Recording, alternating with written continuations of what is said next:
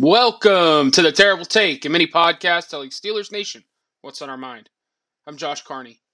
Just under two years ago, the Pittsburgh Steelers and wide receiver Diontae Johnson reached a two year, $36 million extension that locked up the talented receiver for the foreseeable future. Two years later, though, that foreseeable future is coming to an end rather quickly. Entering the 2024 season, Johnson is in the final year of his contract with the Steelers. And quite honestly, it seems unlikely he's going to get an extension this offseason.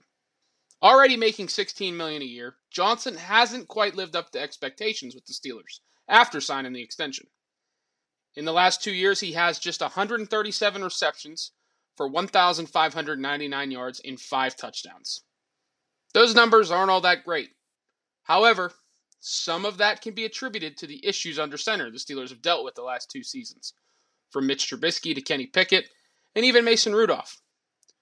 Though Johnson played his best ball once Rudolph took over in Week 16 last season, it wasn't enough to garner a new contract in Pittsburgh.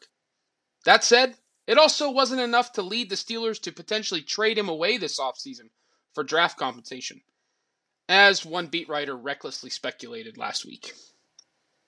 In an offseason in which the Steelers need to figure out the quarterback position in a major way, trading away their most consistent, dependable receiver that also happens to be their best route runner, one that generates the most separation offensively, makes absolutely zero sense whatsoever.